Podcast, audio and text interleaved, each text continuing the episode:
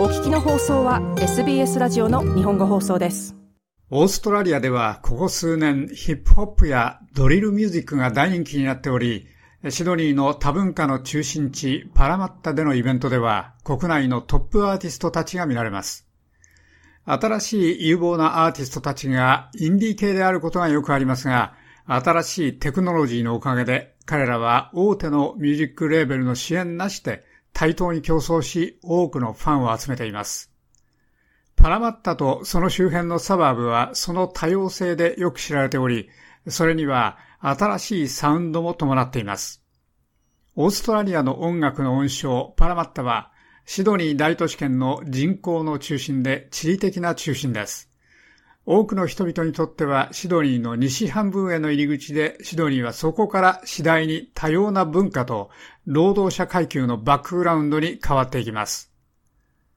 サウンドウエストはパラマッタスタジアムで先週末から行われている1週間の音楽イベントです。シドニーのラッパー B ワイズはその多文化の側面を経験しています。私は私の文化遺産を神に感謝しています。私はアフリカ系オーストラリア人、ナイジェリア人です。ですから自動的に私には語るべき異なったストーリーがあります。私は異なったことについて、私の文化について、どのようにしてこの文化をオーストラリアの文化と一体にするかについて、そしてどこに自分を見出すかを話せました。音楽を通して、それは私が自分を見つけ、もう少しそれに近づく方法を見つけるのを助けました。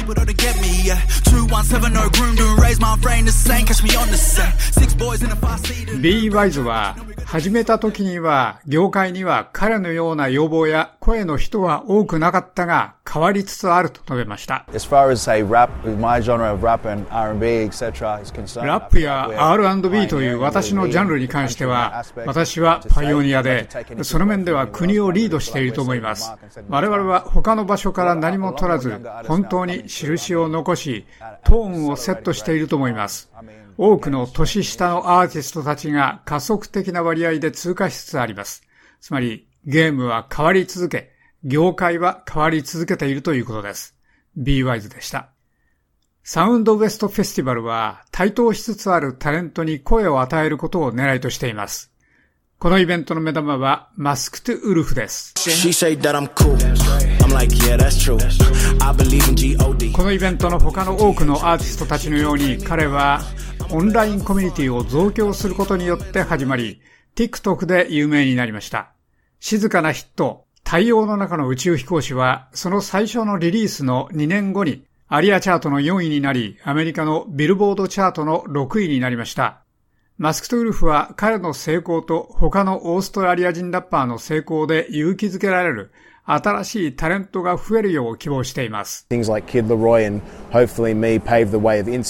ザ・キッド・ラロイや私のような人々がインスピレーションに道を開くよう希望します。しかし、インスピレーションには多くの努力と多くの長い夜が伴い、それがなければ、たとえどこの出身であろうと成功は常に困難になるでしょう。ウルフはこのように述べました。ビーワイズは若いアーティストたちには、つながった世界で新たに見つけた自由もあると述べました。それほど障害はありません。まだ少しはありますが、今は誰でも自分のうちにスタジオを作れますし、誰でも YouTube へ行って自分のレーベルをどう運営するかを学べますし、誰でも自分の音楽を流通させられます。B ワイズでした。ラジオ局トリプル J の番組 Unearthed のエグゼクティブプロデューサートミー・フェイスは次のように説明しました。それは極端にコミュニティ主導です。ですから、あなたはそれらのアーティストの多くが彼らの周りにそれらの聴衆を引きつけたのがわかります。そして音楽産業が注意を払い始めるのは聴衆がそこにいる場合だけです。歴史的にはむしろその逆で音楽産業がアーティストに聴衆をプレゼントします。もはや必ずしもそうではありません。トミーフェイスでした。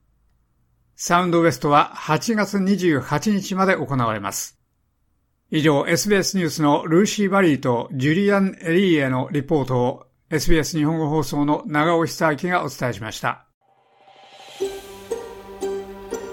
もっとストーリーをお聞きになりたい方は iTunes や Google ポッドキャスト Spotify などでお楽しみいただけます。